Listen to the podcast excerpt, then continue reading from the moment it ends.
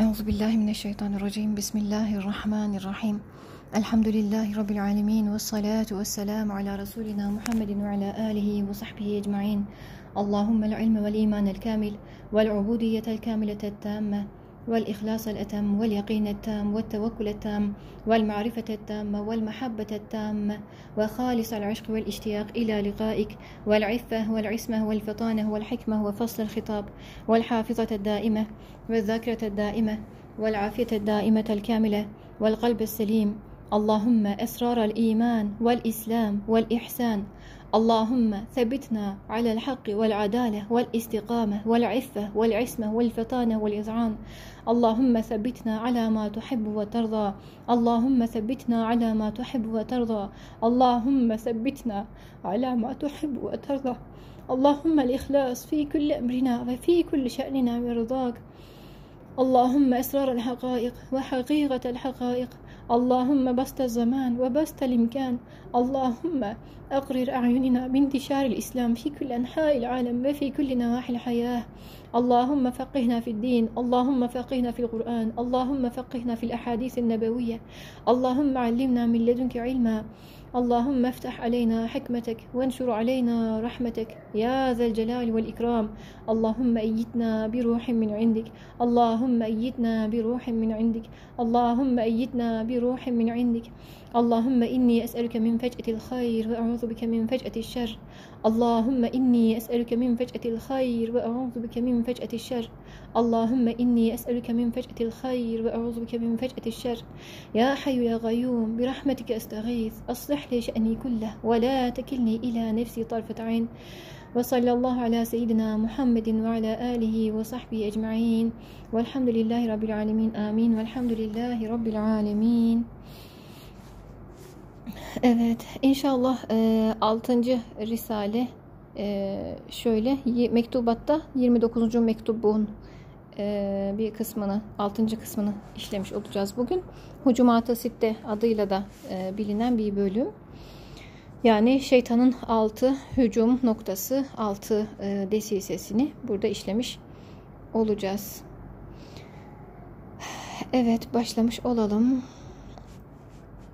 Kur'an-ı Hakim'in tilmizlerini ve hadimlerini Allah yoluna hizmet eden Kur'an'ın e, öğrencilerini ikaz etmek için ve aldanmamaları için yazılmıştır diye bir not düşülmüş. Bismillahirrahmanirrahim. Ve la terkenu ilellezine zalemu fetemessekumun nar ayeti burada serlevha edilmiş e, zalimlere e, yaklaşmayın yoksa ateş size de dokunur diyor ayette. Şu altıncı kısım ins ve cin şeytanlarının altı desiselerini inşallah akim bırakır ve hücum yollarının altısını seddeder, kapatır diyor. Birinci desise. Evet, bir yoldan korunmak için o yolun mana ve mahiyetini e, bilmek lazım, verebileceği zararları bilmek lazım, tanımak lazım ki o yolun zararlarından korunmak için. Birinci e, şeytanın desisesi şöyle. Şeytanı ins ve şeytanı cinniden aldığı derse binaen Hezbül Kur'an'ın fedakar hadimlerini hubbucah vasıtasıyla aldatmak ve o kutsi hizmetten ve o manevi ulvi cihaddan vazgeçirmek istiyorlar. Şöyle ki, e, evet hucumat-ı sitteden birincisi hubbucah.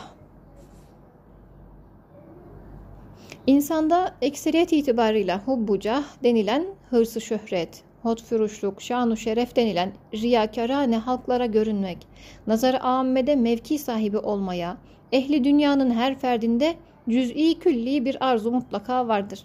Her insanda bilinip görünme, tanınma, şöhret bulma, insanlar ne der maksadıyla iş yapma az çok herkeste vardır. Hatta o arzu için hayatını feda eder derecesinde şöhretperestlik hissi onu sevk eder. Ehli ahiret için bu his gayet tehlikelidir. Ehli dünya için de gayet dağdağlı ve riskli bir alandır. Çok ahlakı seyyiyenin de menşeidir. Birçok kötü ahlakın da temelinde insanlar ne dere göre hareket etmek vardır. İnsanların e, nazarında şöhret bulmak maksadı vardır. Birçok kötü ahlakın temelinde. Ve insanların da en zayıf damarıdır genelde bu iş. Yani bir insanı yakalamak ve kendine çekmek, onun o hissini okşamakla kendine bağlar. Hem onunla o insanı mağlup eder. Bu Hubucah'la alakalı farklı bir eserde şöyle bir ifade var. İnsan bu dünyaya imtihan için gönderilmiştir. Hayat baştan başa değişik boy ve derinliklerde bir imtihanlar zinciri olarak devam eder durur. Burada bir ayet aklıma geldi. Biz insanı e, hayırla da şerle de imtihan ederiz diyor. E, tabii hayır derken e, yani insan hakkında iyi zannedilen her şey ama aslında imtihan, evlat, mal, mülk, her türlü varlık, güzellik, her şey e, nimet olarak görülen her şey bir imtihandır insan için ve yokluk da sıkıntı. O, onların hepsi de hastalıklar, e, maddi yoksulluklar, çekilen ızdıraplar, dertler, sıkıntılar. E, her biri imtihan. İki türlü de imtihan oluyoruz. E, ama Allahu alem Allah rahmeti ve merhametiyle kim hangi e, hangi türlü imtihandan başarıyla çıkabilme ihtimali yüksekse Allah Allahu alem zannediyorum ki onunla imtihan ediyor okulunu. E, bazı insan vardır e, yani e, varlıkla e, imtihan olması onun için daha hayırlıdır. Bazı insan vardır yoklukla imtihan olması onun için daha hayırlıdır. Allah her türlü imtihanımızı başarıyla geçmeyi nasip etsin. İnsan ta çocukluğundan başlayarak ruhunun bedeninden ayrılacağı ana kadar hayatının her karesinde bu imtihanlarla yüz yüzedir. Bediüzzaman Hazretleri Hücumat-ı Sidde adıyla 29. mektubun 6. kısmında İns ve cin şeytanlarının altı desiselerini inşallah akim bırakır ve hücum yollarının altısını seddeder diyerek bu imtihanların en tehlikeli olanlarını şöyle sıralıyor. Hubbucah, korku, tamah, ırkçılık, enaniyet ve temperverlik olarak tespit etmiştir. Evet, hubbuca, makam arzusu, şöhret düşkünlüğü demek. Ee, Üstad Hazretleri insandaki bu duyguyu insanda ekseriyet itibarıyla hubbucah denilen hırs, hırsı şöhret, hotfuruşluk, şan şeref denilen riyakarane halklara görünme ve bir halk nazarında mevki sahibi olmaya e, külli cüzi herkesin arzusu vardır e, diyor.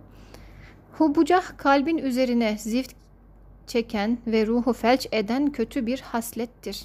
Gönlünü böyle bir hastalığa kaptırmış talihsizlerin bakışlarının bulanıp yol ve yön değiştirerek çıkmaz sokaklara girmeli de girmeleri her zaman ihtimal dahilindedir. Gerçi hubucah dediğimiz bu virüsün her insanda az çok bulunması tabiidir. İşte bu itibarladır ki şayet bu his meşru bir zeminde tatmin edilme yoluna gidilmezse Kendini böyle bir duygu ve düşünceden kurtaramayanların hem kendilerine hem de içinde bulundukları topluma zarar vermeleri kaçınılmazdır. Böyle bir zararın telafisi de oldukça e, zordur diye ifade etmiş. E, bir ayeti kerime yine aklıma geldi. Şöyle mana olarak ifade ediyor ayette. Yaptığınız işleri sağlam yapın. Çünkü sizin yaptığınız işleri Allah da, Resulü de, müminler de görecekler e, hani e, o sevdiklerimizin nazarına arz edecek derecede e, güzel iş yapmak e, tavsiye ediliyor ayette. E, çünkü hani bilinip görülme e, arzusu herkeste vardır ama e, o arzu işte bu, bu yönüyle kullanılmalı. Allah ve Resulü ve bütün müminler sizin işlerinizi görecekler. E, onların nazarına sunacak şekilde güzel yapın e, diye ifade edilmiş o bucah nazarı az çok bizde de bulunan e, o yön e, işte bu şekilde e, değerlendirilmeli zannediyorum. Bu hubbucah konusu şöyle devam ediyor Risale-i Nur'da. Ey kardeşlerim ve ey hizmeti Kur'an'da arkadaşlarım. İnşallah biz de o zümreden oluruz. Bu hubbucah cihetinden gelen dessas çok aldatıcı, ehli dünyanın e, veya ehli dalaletin propagandacılarına veya şeytanın şakirtlerine şöyle söyleyin. Hani sizi hubucah nazar e, yolundan vurmaya çalışan olursa, şeytan o yoldan sizi aldatmaya çalışırsa şöyle deyin onlara. Evvela rızayı ilahi ve iltifat-ı rahmani ve kabulü rabbani öyle bir makamdır ki yani Allah'ın razı olması, Allah'ın iltifat etmesi, Rahman olan Allah'ın bizim bu işimize iltifat etmesi ve Allah'ın kabulü öyle bir makamdır ki insanların teveccüh etmesi ve istihsanı güzel görmeleri ona nispeten bir zerre hükmündedir. Evet, tüm kainatın sahibi, Rabbi, e, bütün insanların zaten Rabbi olan Allah kabul etmişse, iltifat etmişse, razı olmuşsa e, o en yüce makamdır zaten. Eğer teveccühü rahmet varsa o bize yeter. İnsanların teveccühü, o teveccühü rahmetin inikası, bir yansıması ve bir gölgesi olmak cihetiyle makbuldür. Allah'ın rızasından sonra gelecek olan müminlerin e, e, teveccühü, e, yansıması belki makbuldür. Yoksa arzu edilecek, peşine düşülecek, onun için iş yapılacak kadar e, değerli bir şey değildir insanların nazarı. Yoksa arzu edilecek bir şey değildir. Çünkü kabir kapısında söner ve beş para etmez. Hiç kimsenin ne düşündüğü çok da e, bir işe yaramaz yani öbür tarafta. Evet, e, bir işin gerçek yönü öbür taraftaki kıymetine göre değerlendirilmeli. Değerli mi, değerli değil mi? E, sadece bu dünyaya ait bir şeyse o çok da değerli değildir zaten. Temelde nazar bu olmalı her meselede. Hubbucah hissi eğer susturulmazsa ve izale edilmezse yüzü başka cihette çevrilmeli. Şöyle ki, sevabı uhrevi için dualarını kazanmak niyetiyle yani hani hubuca susturulmalı demek ya da izale edilip kapatılmalı, yok edilmeye çalışılmalı ama e, öyle yapılamıyorsa eğer yapılmazsa o zaman yüzü başka cihete çevrilmeli mutlaka. Yani şöyle ki nasıl olur o? Sevab uhrevi için ahirete dair bir bereket, güzellik, sevap için dualarını kazanmak niyetiyle ve Allah yolunda hizmet etmenin hüsnü tesiri noktasında gelecek temsildeki sırra binaen belki o hissin meşru bir ciheti vardır. Mesela Şöyle bir örnek veriyor şimdi. Ayasofya Camii ehli fazl ve kemalden mübarek ve muhterem zatlarla dolu olduğu bir zamanda tek tük sofada ve kapıda haylaz çocuklar, serseri ahlaksız kişiler bulunup caminin pencerelerinin üstünde ve yakınında ecnebilerin eğlence perest seyircileri bulunsa.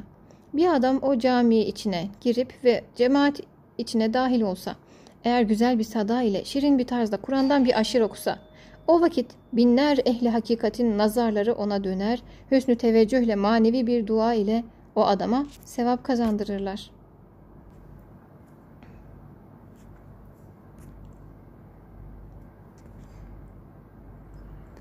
Yalnız haylaz çocukların ve serseri mülhitlerin ve tek tük ecnebilerin hoşuna gitmez bu durum.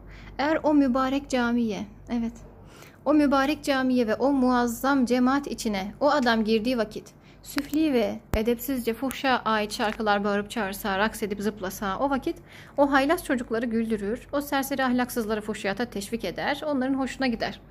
Ve İslamiyet'in kusurunu görmekle mütelezziz olan ecnebilerin istihza, istihzakarane tebessümlerini celbeder. Fakat umum o muazzam ve mübarek cemaatin bütün efradından bir nazarı nefret ve tahkir celbedecektir o kişi yaptığı bu işle. Esfeli safiliğine sükut derecesinde nazarlarında alçak görünecektir yaptığı bu işle. Ehli hakikatin nazarında onun yaptığı iş böyle görünür. İşte aynen bu misal gibi. Alemi İslam ve Asya muazzam bir cami hükmünde ve içinde ehli iman ve ehli hakikat o camideki muhterem cemaatler o haylaz çocuklarsa çocuk akıllı dal kavuklar yanlış yola insanları sevk etmeye çalışan kişiler e, ecnebi seyirciler de ecnebilerin naşiri efkarı olan kişiler demiş. E, evet her bir Müslüman hususan ehli fazl ve kemal ise bu camide derecesine göre bir mevki olur görünür nazara dikkat ona çevrilir. Eğer İslamiyet'in bir sırrı esası olan ihlas ve rızayı ilahi cihetinde Kur'an Hakim'in ders verdiği ahkam ve hakaiki kutsiyeye dair harari, har harekat ve amal ondan sudur etse, o insandan güzel işler ortaya konu çıksa, lisanı haliyle manen ayatı Kur'aniye yoksa o insan yaptığı güzel işlerle o vakit manen alim İslam'ın her bir ferdinin virdi zebanı olan Allah'ım mağfir lil mu'minine vel mu'minat duasına dahil olur, hissedar olur ve umumi umumu ile uhuvvetkarane alakadar olur. Evet yani insan özetle şöyle söylüyor. Ee, bir cami e, düşünün. O caminin içinde Allah'ın huzurunda durmuş e, güzel kullar var. Dışarıda da 3-5 e, çoluk çocuk böyle eğlenmek için toplanmışlar. Bir insan gelse dışarıdaki o çoluk çocuğun nazarında böyle güzel bir şey yapma maksadıyla onlara iyi görünmek için sırf caminin içine girip bağıra çağıra bir şarkı söylese e, o içerideki cemaatin hepsi ona ters bakarlar. Yani hoşlarına gitmez bu iş güzel bir şey yapmıyor çünkü hakikatte. E, ama dışarıdaki çoluk çocuk ona güler, eğlenir, hoşlarına gider falan. E, ama genel insanların nazarında e, hoş bir şey, nazar olmaz, hoş bir bakış olmaz o kişiye karşı. Aynen öyle de e, bütün kainatı karşısına alıp başkalarına 3-5 insana yaranmak maksadıyla, ehli dünyaya yaranmak maksadıyla e, kötü işler yapan insana karşı bütün kainatın ve müminlerin nazarı böyle olur diyor. Yani hoş bir bakış olmaz. Evet. Ehli iman ne kadar ami ve cahil de olsa aklı derk etmediği halde kalbi hotfuruş adamları görse soğuk görür, manen nefret eder. Ee, şöyle bir şey buraya ifade etmiş. İttegu firasetel mümin fe innehu yanzuru bi nurillah. Müminin nazarından sakının çünkü o Allah'ın nazarıyla, Allah'ın bakışıyla bakar. Yani müminin e, cahil bile olsa e, e, ami ve cahil de olsa aklı anlamasa da kalbi hemen hisseder diyor iyi niyetli olan insanla ihlasla samimiyetle yapılan insanın e, durumuyla e, samimiyet ve ihlastan yoksun insanın yaptığı işi hakiki bir müminin kalbi fark eder diyor o müminin bakışından çekinmek lazım Evet yani yaptığımız her işi Allah ve Resulü ve tüm müminler görüyormuşçasına şuurla yapmak lazım. Bunun dışında kimseye yaranma maksadıyla kim ne der düşüncesiyle iş yapmamak lazım hasılı. İşte hubbucaha, meftun ve şöhretperestliğe müptela adam. Yani ikinci adam. E, camiye girip de bağırıp çağırıp şarkı söyleyen o adam. 3-5 e, dışarıdaki çoluk çocuğa maskara olmak hani onları eğlendirmek gülmek onların nazarında iyi bir konum elde etmek maksadında olan adam e, hadsiz bir cemaatin nazarında esfeli safiliğine düşer. Ehemmiyetsiz ve müstehzi ve hezeyancı yani e, dostlukları bir yere kadar gelebilecek. E, varlıkları ve takdirleri hiçbir işe yaramayacak olan 3-5 insanın e, serserinin nazarında muvakkat ve menhus bir mevki kazanabilir belki ama ama yani ama şu ayet söylemiş sonra el ahillau yevme izin ba'duhum li ba'din adu illa'l muttaqin sırrına göre bu ayetteki ifade şu el ahillau dostlar yevme izin işte o gün yani kıyamet sahnesinde ahiret gününde hesap gününde ba'duhum li ba'din adu birbirlerine düşmandırlar dostlar o gün. İlla'l muttaqin ancak Allah'tan korkanlar hariç bu sırra göre dünyada zarar, berzahda azap, ahirette düşman olan bazı yalancı dostları bulur. Hubbucah maksadıyla başkalarının nazarında iyi görünmek için iş yapan insanın durumu ancak budur işte. Dünyada zarar elde eder, berzahta azap kazanır, ahirette de düşman olacak bazı yabancı dostlar, yalancı dostlar bulmuş olur yaptığı bu işle diyor. Birinci suretteki adam yani ihlasla e, yapması gereken güzel işi yapan adam faraza diyelim ki hubbucahı kalbinden çıkarmazsa fakat ihlası ve rızayı ilahiyi esas tutmak ve hubbucahı da hedef ittihaz etmemek şartıyla yani sadece insanlar iyi bilsinler maksadıyla değil e, rıza-i ilahiyi esas tutarak bir nevi meşru makamı manevi hem muhteşem bir makam da kazanır ki o hubbucah damarını kemaliyle tatmin eder zaten. O başkalarının iyi bakışlarını aramaz artık zaten. Evet, e, yani herkes tabii ki yaptığı iş görülsün, bir bilinsin, duyulsun, ister, bunu arzu eder. Ama bu yönümüzü işte Allah'ın bilmesi yeter diyerek orada doyurmak lazım. Başka bir şeye de ihtiyaç duymamak lazım. Bu birinci adam az, hem pek az ve ehemmiyetsiz bir şey kaybeder. Ona mukabil çok hem pek çok kıymetli, zararsız şeyleri bulur. Belki birkaç yılanı kendinden kaçırmış olur. Yani yılan zaten zarar verebilecek durumdaki o insanlar. Beğenmesinler yani onlar da zaten bu işi. Beğenmiyorlar da zaten. Onların gözüne iyi görünmek de ancak ahirette düşman elde etmek oluyor zaten. E, madem öyle o zaman yaptığımız güzel işlerle belki birkaç yılanı kendimizden kaçırırız. Ona bedel peki ne kazanırız? Çok mübarek mahlukları arkadaş bulur. Onlarla ünsiyet eder, dost olur. Veya ısırıcı yabani eşek arılarını kaçırır. Mübarek rahmet şerbetçileri olan arıları kendine celbeder. Onların ellerinden bal yer gibi öyle dostlar bulur ki daima dualarıyla Ab-ı Kevser gibi, Kevser suyu gibi feyizler alemi İslam'ın etrafından onun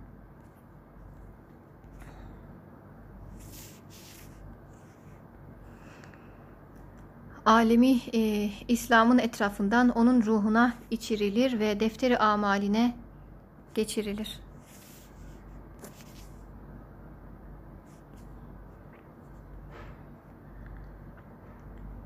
Bir zaman dünyanın bir büyük makamını işgal eden küçük bir insan, şöhretperestlik yolunda büyük bir kabahat işlemekle Alimi İslam'ın nazarında maskara olduğu vakit geçen temsilin mealini ona ders verdim, başına vurdum. İyi sarstı fakat kendimi hubbucahtan kurtaramadığım için o da benim ikazımla uyanmadı demiş. Allah Allah evet.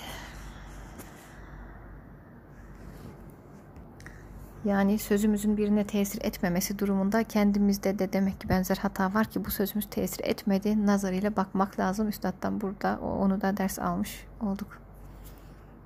Yani onun e, düşüncesini biraz belki e, yani çok çok çıtayı yüksekte tuttuğu için e, kendince belki öyle değerlendirme yapmış. Biz onun hakkında öyle bir zanda bulunamayız ama öyle ifade etmiş Üstad Hazretleri de. İkinci e, desi ise korkudan bahsedecek şimdi. Şeytanın insanı aldattığı en temel birinci yer hubbuca, e, ihlas ve samimiyeti kaçırıldığı mesele birincisi bu. İkincisi de korku. İnsanda en mühim ve esaslı bir his, hissi havftır. Dessas zalimler çok aldatıcılar. Bu korku damarından çok istifade etmektedirler. Onunla korkakları gemlendiriyor, durduruyorlar, hayırlı işlerden uzaklaştırıyorlar. Ehli dünyanın hafiyeleri ve ehli dalaletin propagandacıları avamın bilhassa ulemanın bu damarından çok istifade ediyorlar. Ulemanın bilhassa demiş. Korkutuyorlar, evhamlarını tahrik ediyorlar. Mesela nasıl ki damda bir adamı tehlikeye atmak için bir dessas adam o evhamlının nazarında zararlı görünen bir şeyi gösterip vehmini tahrik eder. Kova kova ta adamın kenarına gelir. O adam baş aşağı düşürür onu. Boynu kırılır.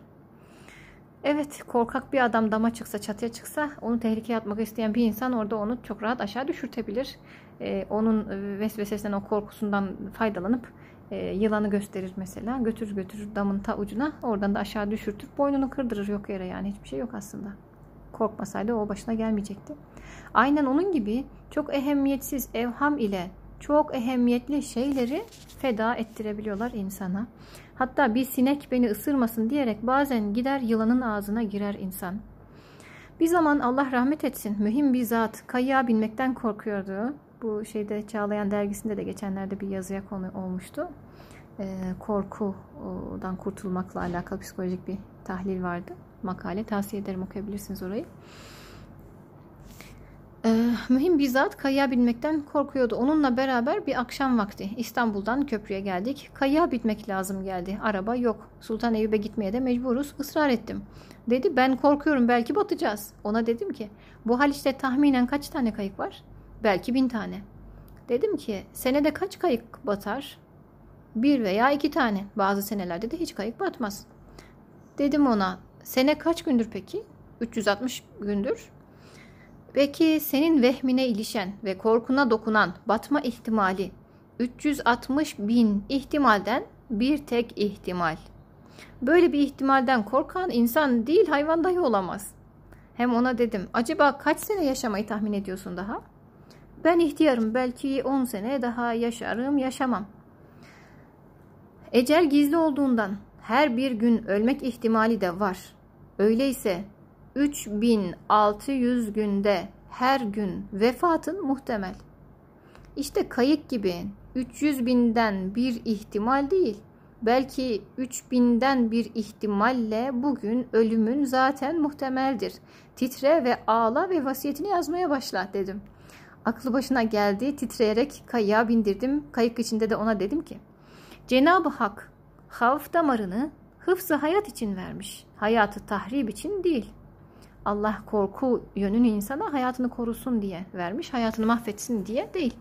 Ve hayatı ağır ve müşkil ve elim ve azap yapmak için vermemiştir. Korku 2, 3, 4 ihtimalden bir ihtimal olsa hatta 5-6 ihtimalden bir ihtimal olsa ihtiyatkarane bir havf meşru olabilir. Yani 5-6 ihtimalden bir ihtimal başına bir şey gelecek olsa o zaman korkman haklıdır. O, o hayatı koruma maksatlı bir korkudur. Doğrudur, meşrudur. Tamam. Fakat 20, 30, 40 ihtimalden bir ihtimalle korkmak evhamdır. Hayatı azaba çevirir. İnsana yüktür, sıkıntıdır. İşte ey kardeşlerim.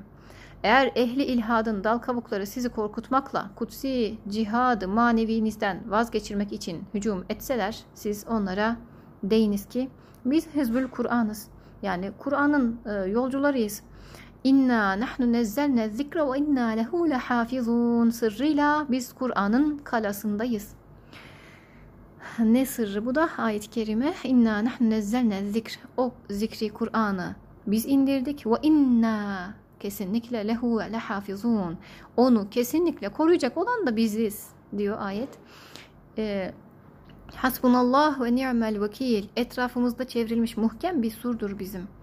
Hasbunallah, Allah'a sığındık ve ni'mel vekil. O ne güzel vekildir, o ne güzel yardımcıdır, o ne güzel savunandır, o ne güzel destekçidir. Bu da bizim etrafımızda çok sağlam bir surdur, kaledir. Binler ihtimalden bir ihtimalle şu kısacık hayatı faniyeye küçük bir zarar gelmesi korkusundan dolayı hayatı ebediyemize yüzde yüz binlerce zarar verecek olan bir yola bizi kendi ihtiyarımız tercihimizle sevk edemezsiniz ve deyiniz. Acaba hizmeti Kur'aniye'de arkadaşımız ve o hizmeti kutsiyenin tedbirinde üstadımız ve ustabaşımız olan Said Nusi'nin yüzünden bizim gibi hak yolunda ona dost olan ehli haktan kim zarar görmüş? Ve onun has talebelerinden kim bir bela görmüş ki biz de göreceğiz ve görme ihtimaliyle telaş edeceğiz. Bu kardeşimizin binler uhrevi dostları ve kardeşleri var. 20-30 senedir dünya hayatı içtimaiyesine tesirli bir surette karıştığı halde onun yüzünden bir kardeşinin zarar gördüğünü de işitmedik. Hususan o zaman elinde siyaset topuzu vardı. Şimdi o topuz yerine nur hakikat var.'' Onun dostları onun yüzünden değil, onun düşmanları yüzünden bela gördüler. Hem o zaman çok dostları da kurtar, dostlarını da kurtardı o. Buna binaen bin değil binler ihtimalden bir tek ihtimali tehlike korkusuyla bir hazineyi ebediyeyi elimizden kaçırmak sizin gibi şeytanların hatırına dahi gelmemeli. Böyle bir yola girmeyiz deyip ehli dalaletin dal kavuklukların, dal kavukluklarının ağzına vurup tard etmelisiniz. Onları kovmalısınız yanınızdan. Hem onlara değiniz ki yani o dal kavuk illa da gelip bizimle konuşan birisi olması gerekmiyor. Kalbimize şeytanın attığı vesveseye de biz bunu demeliyiz. Kendimize de bunu demeliyiz. Yüz binler ihtimalden bir ihtimal değil yüzde yüz ihtimalle bir helaket gelse zerre kadar aklımız varsa korkup bu yolu bırakıp kaçmayacağız. Çünkü mükerrer tecrübelerle görülmüş ve görülüyor ki defalarca tecrübe edilmiş ki büyük kardeşine veya üstadına tehlike zamanında ihanet edenlerin gelen bela en evvel onların başında patlar. Hem merhametsizcesine onlara ceza verilmiş ve alçak nazarıyla bakılmış. Hem cesedi ölmüş hem ruhu zillet içinde manen ölmüş. Onlara ceza verenler kalplerinde bir merhamet hissetmezler. Çünkü derler Bunlar madem kendilerine sadık ve müşfik üstadlarına hain çıktılar elbette çok alçaktırlar, merhamete değil tahkire layıktırlar diye e, o e, yani kendilerini kandıran insanlar bile zaten onlara bu nazarla bakar yani artık e, ne e, Allah nazarında ne kullar nazarında ne o e, insanlar nazarında hiçbir değerleri de olmaz zaten bu tür e, yoldan çıkanların demiş. Madem hakikat budur, hem madem bir zalim ve vicdansız adam birisini yere atıp ayağıyla onun başını kat'i ezecek bir surette davransa, o yerdeki adam eğer o vahşi zalimin ayağını öpse, o zillet vasıtasıyla kalbi başından evvel ezilir, ruhu cesedinden evvel ölür. Hem başı gider hem izzet ve haysiyeti de mahvolur. Hem o canavar vicdansız zalime karşı zaaf göstermekle kendisini ezdirmeye teşcih eder.'' Yani başını ezmesi için onu da cesaretlendirmiş olur bu hareketiyle. Eğer ayağı altındaki mazlum adam o zalimin yüzüne tükürse kalbini ve ruhunu kurtarır. Cesedi de bir şehidi mazlum olur. Evet tükürün zalimlerin hayasız yüzlerine demiş. Burada başından geçen bir olayı anlatıyor Üstad Hazretleri. Bir zaman İngiliz devleti İstanbul Boğazı'nın toplarını tahrip ve İstanbul'u istila ettiği hengamda o devletin en büyük daire diniyesi olan Anglikan Kilisesi'nin başpapazı tarafından e, Meşihat-ı İslamiye'den dini altı soru soruldu. İslam alimlerinden altı soru sordular, dini soru. Ben de o zaman Darül Hükmetil İslamiye'de azaydım, görevliydim. Bana dediler ki bir cevap ver bu adamlara. Onlar altı suallerine 600 kelimeyle cevap istiyorlar. Ben dedim ki 600 kelimeyle değil, 6 kelimeyle de değil. Hatta bir tek kelimeyle dahi değil. Belki bir tükrükle onlara cevap veriyorum. Çünkü o devlet işte görüyorsunuz ayağını boğazımıza bastığı dakikada, dakikada onun papazı mağrurane üstümüzde sual sormasına karşı tükürmek lazım geliyor. Onun yüzüne tükürün o ehli zulmün o merhametsiz yüzüne demiştim ve şimdi de şöyle söylüyorum. Ey kardeşlerim, İngiliz gibi cebbar bir hükümetin istila ettiği bir zamanda bu tarzda matbaa lisanıyla onlara mukabele etmek tehlike yüzde yüzken, hıfzı Kur'ani bana kafi geldiği halde, yani öyle bir zamanda böyle insanların sorularına ben böyle bir cevap verdim ve o zaman yüzde yüz tehlike vardı benim için. Yani böyle bir cevap beni e, idama kadar götürebilirdi. Yüzde yüz bana zarar gelecekti. Onu bilmeme rağmen böyle bir cevap verdim. E, Hıfzı Kur'ani bana kafi geldi diyor. Size de yüzde bir ihtimalle ehemmiyetsiz zalimlerin elinden gelen zararlara karşı elbette yüz derece daha kafidir Hıfzı Kur'ani sizi korumaya. Evet yukarıdaki o ayet e, çok manidar. İnna nahnu nezzelne zikre ve inna lehu lehafizun. Başka bir yerde Bediüzzaman Hazretleri'nin ifadesiyle e, Kur'an'ı in, biz indirdik, biz koruyacağız. E, Allah Kur'an'ı indirdi ve onu kesinlikle koruyacağına dair burada net bir ifadesi var ayetin. E, o zaman Kur'an'ın yolunda giden yolcuları da Allah kesinlikle koruyacağını bu ayetle işari olarak ifade etmiş oluyor diye başka bir yerde bahsediyor.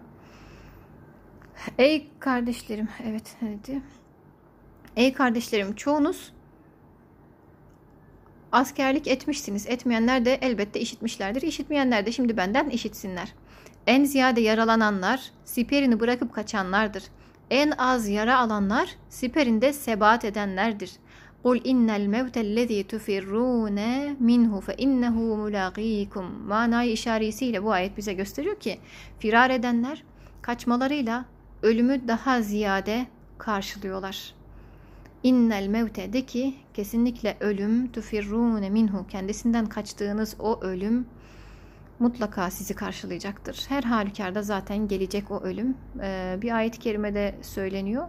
Bu e, hani savaştan kaçmaya teşvik eden münafıkların sözlerine karşı hani e, onlar böyle çıkmasalar da ölmeyeceklerdi. Bizi dinleselerdi böyle başlarına gelmeyecekti. Böyle perişan olmayacaklardı diye e, müminlerin kuvve-i maneviyesini kırma maksadıyla arada laf dolaştıran münafıklara karşı ayet böyle ifade ediyor.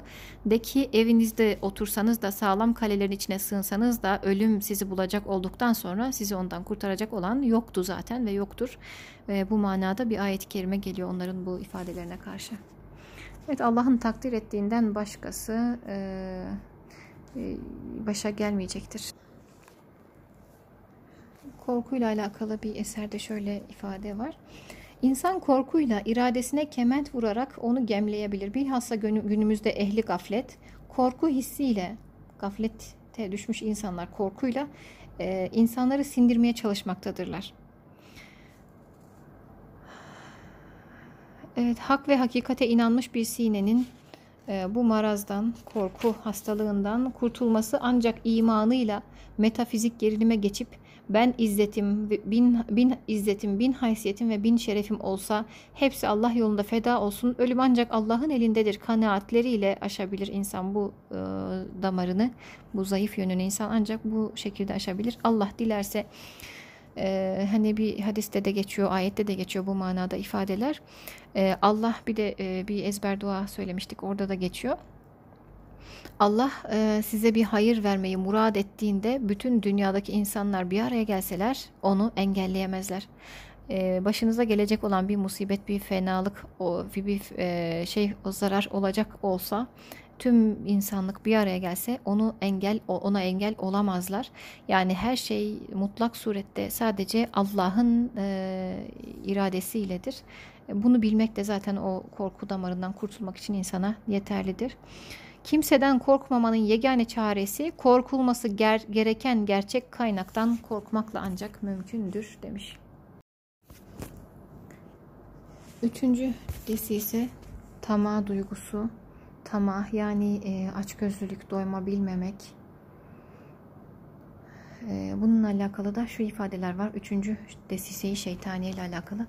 Tamah yüzünden çoklarını avlıyor şeytan ve avanesi. Kur'an-ı Hakim'in ayat ve beyinatından istifaza ettiğimiz, çıkardığımız kat'i bürhanlarla, kesin delillerle çok risalelerde ispat etmişiz ki meşru rızık, iktidar ve ihtiyarın derecesine göre değildir. Belki yani aksine, bunun aksine aciz ve iftikarın nispetinde geliyor.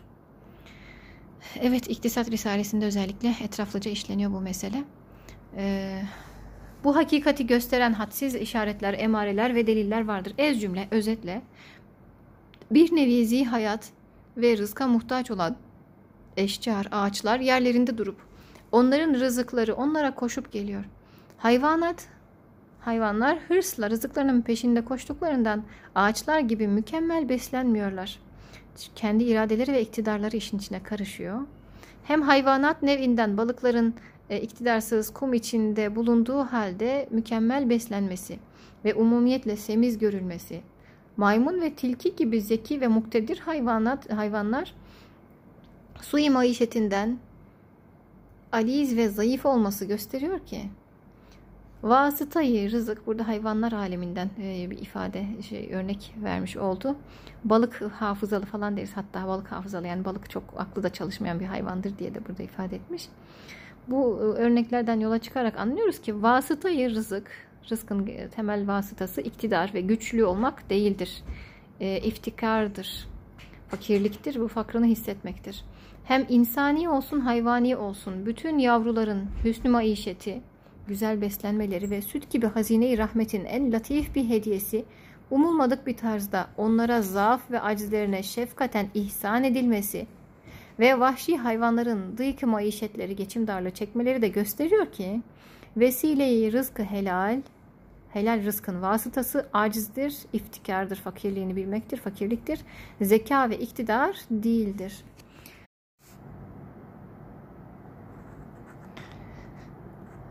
Evet.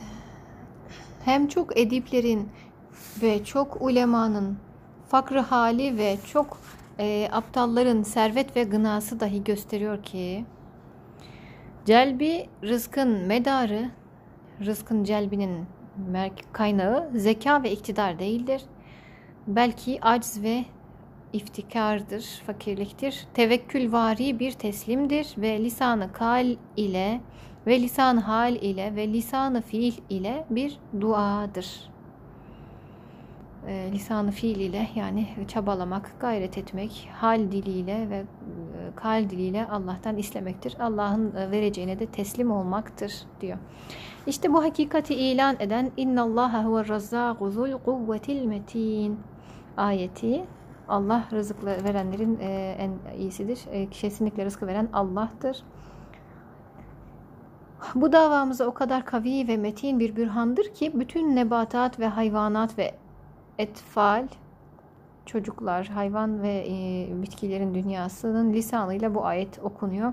Ve rızık isteyen her taife şu ayeti lisanı haliyle de bize okuyor. Madem ki rızık mukadderdir, takdir edilmiştir ve ihsan ediliyor Allah tarafından ve veren de Cenab-ı Hak'tır. O hem rahimdir hem kerimdir. Rahmeti bol olandır. Bize karşı çok merhametlidir Rabbimiz. Hem bir de kerimdir. İkramı da bol olandır aynı zamanda. Anaların merhametini, şefkatini yaratan Allah Rahim. Onun rahmetinin boyutunu bir annenin yavrusuna olan şefkatinden hayal etmeye çalışmak lazım. Onun rahmetini ittiham etmek derecesinde ve keremini istihfaf eder bir surette. Evet, çok güzel söylemiş. Allah'ın rahmetini ittiham etmek, hani o rahmete güvenmezmiş gibi ve keremini istihfaf edip Allah'ın e, ikramını da hafife alar gibi alır gibi bir surette gayrimeşru bir tarzda yüz suyu dökmekle, başkalarına el açmakla, vicdanını belki bazı mukaddesatını da rüşvet vererek menhus, bereketsiz, çirkin görülecek, bereketi olmayacak bir malı haramı kabul eden düşünsün ki ne kadar muzaaf bir divaneliktir yaptığı bu iş. Evet ehli dünya hususan ehli dalalet parasını ucuz vermez, pek pahalıya satar. Bir senelik hayatı dünyeviyeye bir derece yardım edecek bir mala mukabil hadsiz bir hayat ebediyeyi tahrip etmeye bazen vesile olur. O pis hırs ile gazabı ilahiyi kendine celbeder ve ehli dalaletin rızasını celbe çalışır. Ey kardeşlerim! Eğer ehli dünyanın dal kavukları ve ehli dalaletin münafıkları sizi insaniyetin şu zayıf damarı olan, tüm insanlarda az çok var olan tamah yüzünden yakalasalar, geçen bu hakikati düşünüp bu fakir kardeşinizi numuneyi imtisal ediniz. Beni örnek alın. Sizi bütün kuvvetimle temin ederim ki kanaat ve iktisat maaştan ziyade sizin hayatınızı idame ve rızkınızı temin eder. Bahusus size verilen o gayrimeşru para sizden ona mukabil bin kat fazla fiyat isteyecek. Hem biz hem her saati size ebedi bir hazineyi açabilir olan hizmeti Kur'aniye'ye set çekebilir veya buna fütur verir. Ara e, yani engel olur bir yönüyle. Bu öyle bir zarar ve öyle bir boşluktur ki her ay binlerce maaş verirse bunun yeri hiçbir şekilde doldurulamaz demiş şöyle bir ihtar var. Ehli dalalet Kur'an Hakim'den alıp neşrettiğimiz hakaiki imani ve Kur'aniye'ye karşı müdafaa ve mukabele elinden gelmediği için münafıkane ve desise, kerane, ihfal ve hile damını bir eserde yine tama ile alakalı şu ifadeler geçiyor. Tama bir şeyi hırsla istemek, açgözlülük, doymazlık manalarına gelir. Allah Resulü Aleyhisselam bir hadisinde şöyle ifade ediyor. Çok manidardır bu hadis. Eğer Ademoğlunun iki vadi dolusu altını olsa muhakkak üçüncüsünü isterdi. İnsanın gözünü ancak toprak doyurur. Allah ise tevbe edenin tevbesini muhakkak kabul eder. Hatta bu hadiste metinde şu ifade var. وَلَا تَمْلَأْفَاهُ illa بِالتُّرَابِ diyor. Yani ağzını hani Alman şey Arapçadaki ifadesiyle bu şekilde geçiyor. Ee, insanın ağzını topraktan başkası doyurmaz diye ifade bu şekilde. Biz gözünü doyursun deriz. Evet yani bu gerçek bu hakikat bu insan doyma bilmez bir halde yaratılmış çünkü e, çünkü yani e, ruhu öylesine geniş ruhu öylesine cennete hazır ki e, o tamam yönüne de dönüşebiliyor bir şekilde. O doyma bilmezlik aslında işte e, e, insanın e, cenneti arzulaması maksadıyla var insanda. Bu dünya onu teskin etmez. E, ama onu dünyalıkla tatminde çalışırsa insan e, iki vadi dolusu altını olsa bir üçüncüsünü de arzu eder insan. Çünkü bu dünyada maddiyatla da olmaz insanın e, o aç yönü, o sonsuzluk arzusu onunla doymaz diye düşünebiliriz. Bu sözlerle tamağın esiri olan insanların haleti ruhiyelerini resmedip sunmaktadır bu hadisi şerif. İnsan ancak yiyin için fakat israf etmeyin ayetini kendine bir ölçü kabul edip harcamalarını israfa varmayan bir ölçüde yaparak tamadan sıyrılabilir. İsrafa varmayan bir ölçüde ve zaruriyat ölçüsünde belki yaşayarak bu tamadan sıyrılabilir. Ayrıca bazı kötü ruhlar tama damarına girip inanmış sineleri kendi menfur emellerine alet etmek isteyebilirler.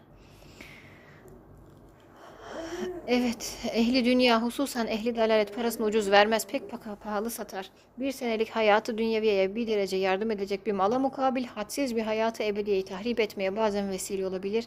O pis hırsla gazab-ı ilahiyi kendine celbeder ve ehli dalaletin rızasını kazanmaya çalışır diyerek e, Üstad Hazretleri de bizi bu tehlikeye karşı e, uyarmış oluyor.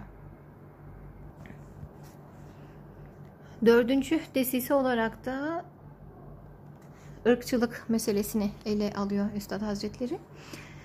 Şeytanın telkiniyle ve ehli dalaletin ilkatıyla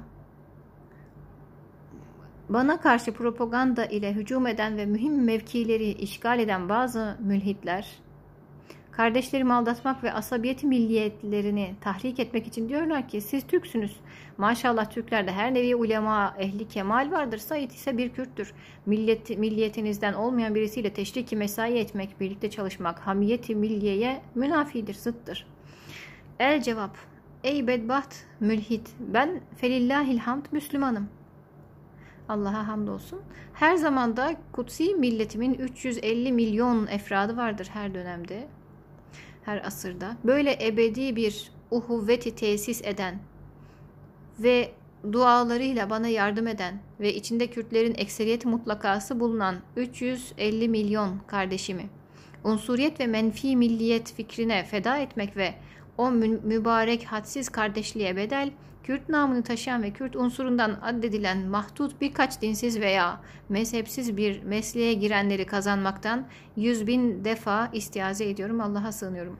Ey mülhit senin gibi e, ahmaklar lazım ki Macar kafirleri yahut dinsiz olmuş, frenkleşmiş birkaç Türkleri muvakkaten dünyaca dahi faydasız uhuvvetini kazanmak için 350 milyon hakiki nurani menfaatler bir cemiyetin e, baki uhuvvetlerini terk etsin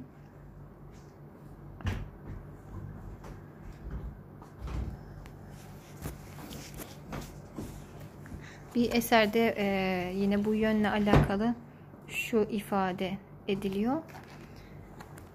Irkçılık fikri ilk defa Avrupa'da Durkheim'la başlamış ve sonraları da devlet aliyenin Osmanlı'nın sonunu hazırlayan amillerden birisi olmuştur. Zira ırkçılık mülahazasıyla Sıvgatullah hakikatine mazhar olmuş milletimizi Türk'ü Kürde, Kürdü Boşnağa, Boşnağı Arnavut'a vurdurarak birbirine düşürmüşlerdir. Osmanlı'nın sonunu hazırlayan da bu olmuştur. İslam ırkçılığı dinin önünde tutan böylesi bir milliyetçilik anlayışına da karşıdır. Evet, İslam'daki iman bağı sayesinde kabilecilik ve ırkçılık tamamen ortadan kaldırılmıştır. Ashab-ı kirama bakıldığında çoğunun farklı ırktan olduğu hemen müşahede edilir. Mesela Ebu Bekir Efendimiz Arap, Hazreti Bilal Habeşli, Hazreti Süheyb radıyallahu anh Bizanslı, Hazreti Selman radıyallahu anh ise Farslıdır. Bunların hepsi farklı iklim ve farklı ulusların insanları olmalarına rağmen İslam potasında birleşerek birbirlerine kardeş olmuşlardır. Zaten muhakkak ki Allah yolunda en üstün olanınız, ondan en çok korkanınızdır. Ayeti de bu hakikati belgeler mahiyettedir.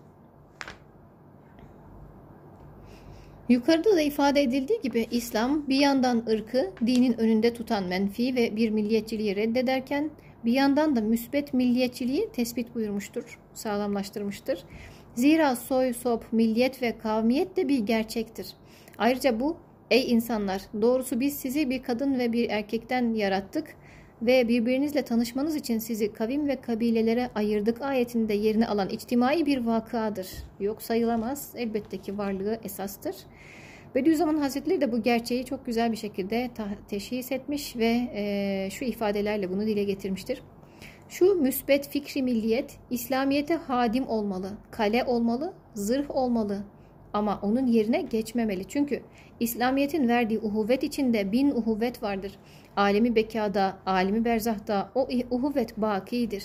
Onun için uhuvvet milliye ne kadar da kavi olsa onun bir perdesi hükmüne geçebilir ancak. Yoksa onu onun yerine ikame etmek, aynı kalenin taşlarını kalenin içindeki elmas hazinelerinin yerine koyup o elmasları da kalenin dışına atmak nevinden ahmakane bir cinayettir diye e, çok güzel ifade etmiş burada.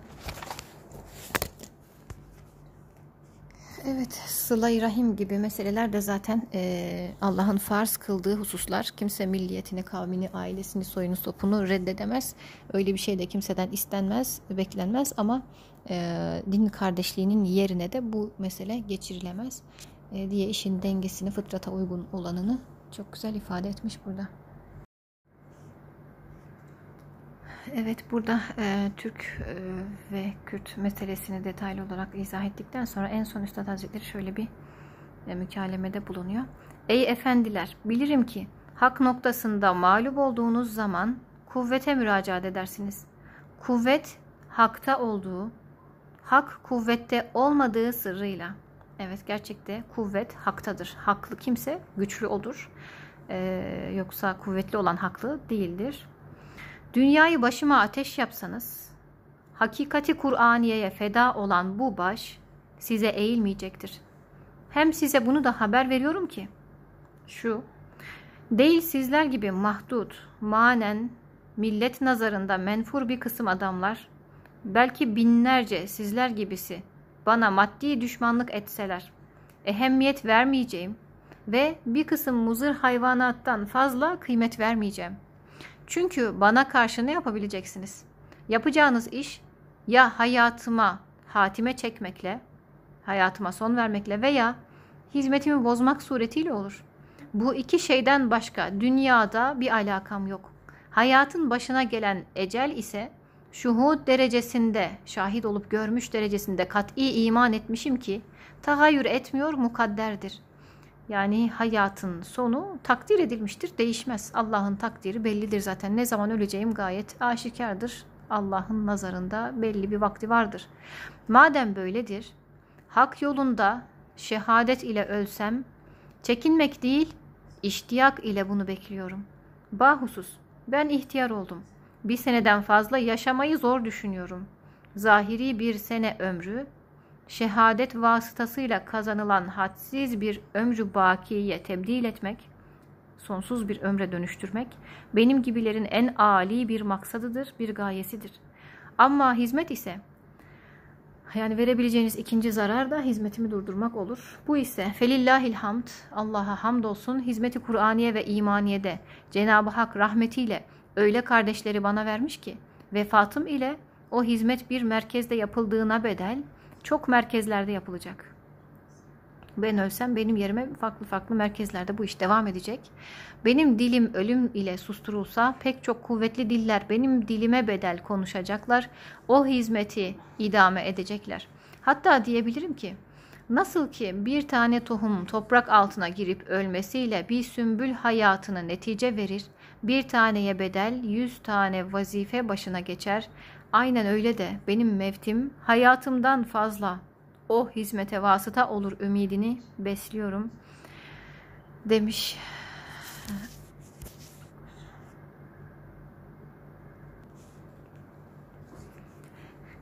Beşinci desise-i şeytani olarak da e, enaniyet ve benlik meselesini ele alıyor. Ehli dalaletin tarafgirleri enaniyetten istifade edip kardeşlerimi benden çekmek istiyorlar. Hakikaten insanda en tehlikeli damar enaniyettir. En zayıf damar da odur. Onu okşamakla çok fena şeyleri yaptırabilirler. Ey kardeşlerim, dikkat edin. Sizi enaniyetten vurmasınlar, onunla sizi avlamasınlar. Hem bilin ki şu asırda ehli dalalet eneye binmiş, dalalet vadilerinde koşuyor. Ehli hak bil mecburiye eneyi terk etmekle hakka hizmet edebilir. Mecbur bu benliğini terk ederek hizmet edebilir. Enenin istimalinde haklı dahi olsa madem ki ötelere benzer, ötekilere benzer ve onlar da onları kendileri gibi nefis perest zannederler, hakkın hizmetine karşı bir haksızlık olur. Bununla beraber etrafına toplandığımız hizmeti Kur'aniye eneyi kabul etmiyor, nahnu istiyor. Ben demeyiniz, biz deyiniz diyor. Evet, e, şu eserde de şöyle bir ifade var. İnsandaki en zayıf ve en tehlikeli olan benlik duygusu ve insanın mahiyetinden ilk defa sökülüp atılması gerekli olan da benlik duygusudur. Zira benlik anaforuna kapılan talihsizlerin hak ve hakikati görüp bilmesi, gözleri bağlı olduğu için yoldan çıkmadan hedefe yürümeleri oldukça zordur. Evet, o yüzden Üstad Hazretleri bu sözlerle bu şeytani sıfata karşı tetikte olmaya bizleri davet ediyor. Burada da e, kıskançlık yönünden bahsediyor. Kardeşlerim, enaniyetin işimizde en tehlikeli yönü kıskançlıktır. Benliğin bizi sürüklediği en tehlikeli yön kıskançlıktır. Eğer sırf lillah için, Allah için olmazsa Kıskançlık müdahale eder, işi bozar. Yapılan iş sadece Allah rızası için yapılmıyorsa, yani insanlar da görsün bilsin düşüncesiyle, kendi benlik duygusu da işin içine karışarak bir iş yapılıyorsa, o zaman kıskançlık devreye girer ve o işi bozar. Nasıl ki bir insanın bir eli bir elini kıskanmaz ve gözü kulağına haset etmez ve kalbi aklına rekabet etmez. Hepsi bir bütündür, beraber çalışırlar. E, birinin sıkıntısıyla diğerleri de sıkıntı çeker. Birinin e, huzuruyla diğerleri de huzur bulurlar. Bir vücudun azaları gibidir müminler. Hadis-i şerifte de bu ifade ediliyor. Kelbünyan mersus diye ayet-i kerimede de var. E, üst üste binmiş bir, bir binanın taşları gibidir müminler diye ayette de geçiyor. Aynen öyle de bu heyetimizin şahsı manevisinde, bu mümin birlikteliğinde, kardeşliğinde her birinizin her biriniz bir duygu, bir aza hükmündesiniz. Her bir mümin kardeşimiz bir aza hükmünde. Birbirinize karşı rekabet değil, bir, bilakis birbirinizin meziyetiyle iftihar etmek, mütelezziz olmak, onun başarısıyla lezzet almak, huzur bulmak bir vazife-i vicdaniyenizdir. Vicdani bir görevdir. Bir şey daha kaldı. Evet bu da en tehlikelisi odur ki İçinizde ve ahbabınızda bu fakir kardeşinize karşı bir kıskançlık damarı bulunması en tehlikelisidir. Çünkü faydayı e, engeller. Sizlerde mühim ehli ilim de var. Ehli ilmin bir kısmında bir enaniyeti ilmiye bulunur. Kendi mütevazi dahi olsa o cihetle enaniyetlidir. Çabuk enaniyetini bırakamaz kalbi, aklı ne kadar yapışsa da nefsi o ilmi enaniyeti cihetinde imtiyaz ister. Bir ayrımcılık, ayrıcalık ister. Kendini satmak ister. Hatta yazılan risalelere karşı muaraza ister. Karşı gelmek, farklılık e, mülahazasıyla kendini üstün e, gösterme çabası içine girmek ister.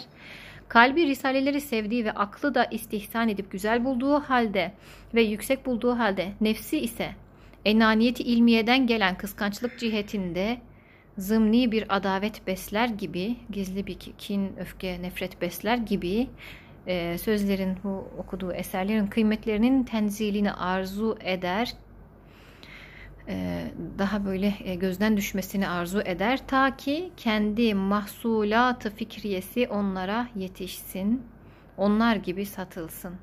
Halbuki bil mecburiye bunu haber veriyorum. Mecbur olduğum için şunu da ifade edeceğim ki o da şu.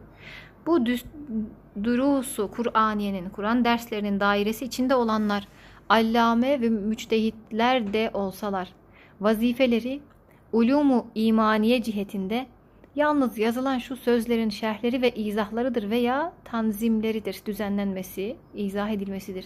Çünkü çok emarelerle biz anlamışız ki bu ulumu imaniyedeki fetva vazifesiyle tavzif edilmişiz. Eğer biri dairemiz içinde nefsin enaniyeti ilmiyeden aldığı bir hisle şerh ve izah haricinde bir şey yazsa, soğuk bir muaraza veya nakıs bir taklitçilik hükmüne geçer. Çünkü çok delillerle ve emarelerle tahakkuk etmiş ki Risale-i Nur eczaları Kur'an'ın tereşşuhatıdır, yansımasıyla ortaya çıkmıştır.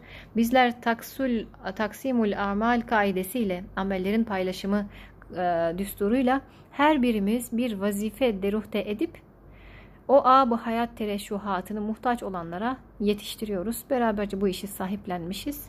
E, o yüzden kıskanmak değil, bu işe sahip çıkmak, e, farklılık mülahazasıyla öne çıkma derdiyle hakikatleri söndürüp başka bir hakikat varmış gibi gösterip kendini satma çabası değil, bu hakikatleri anlamak ve anlatmak bizim temel vazifemiz olmalı diye ifade etmiş. Son bir şeytanın desisesinde de şunu ifade ediyor.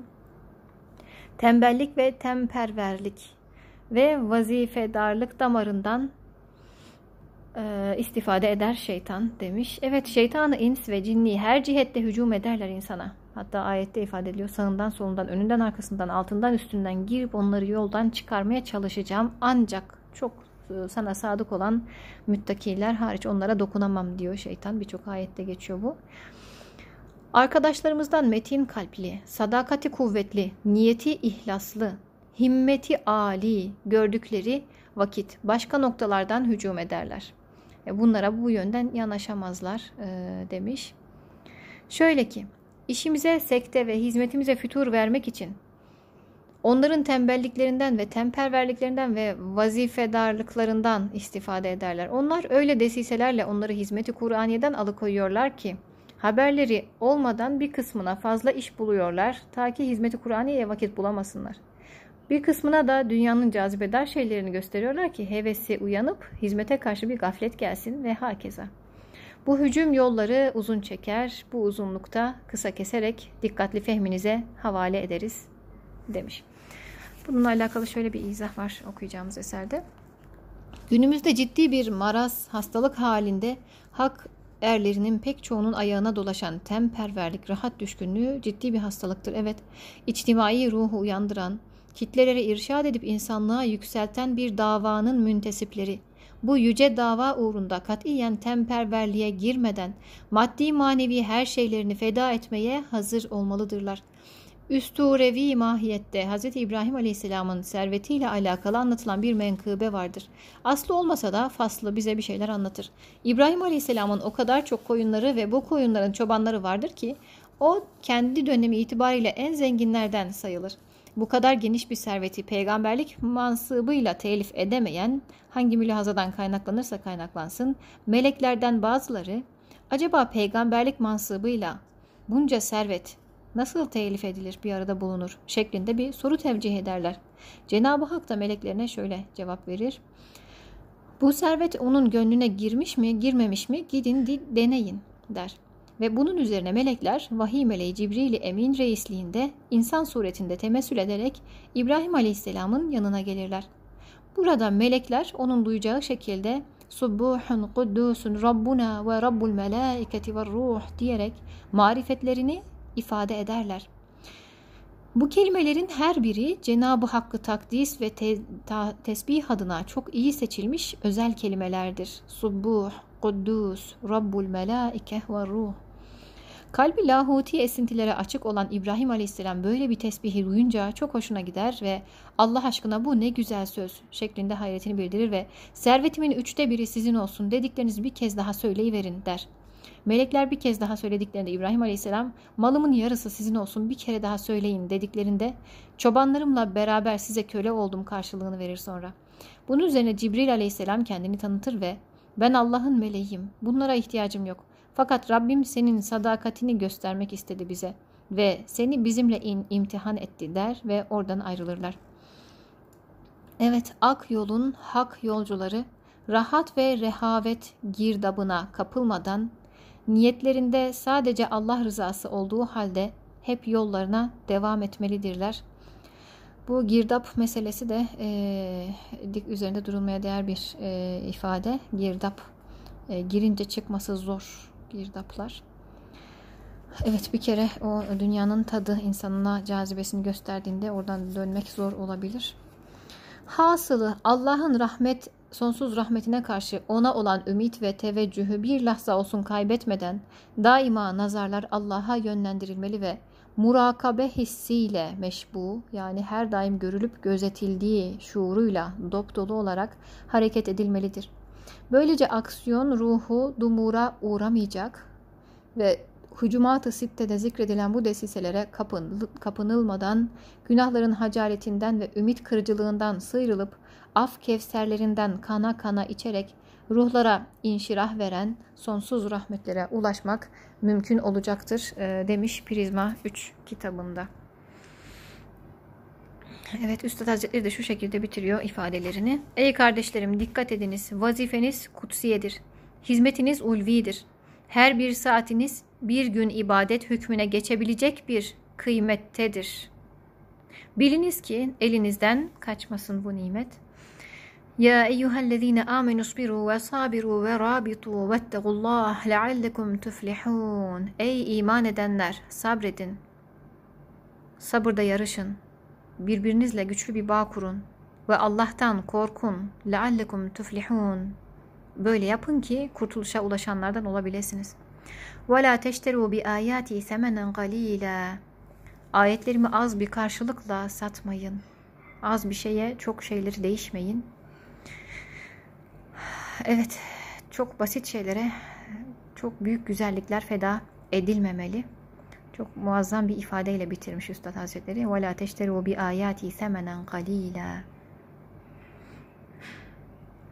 Bir yerde yine ifade ediyor geçtiğimiz derslerde de herhalde e, geçmişti yine.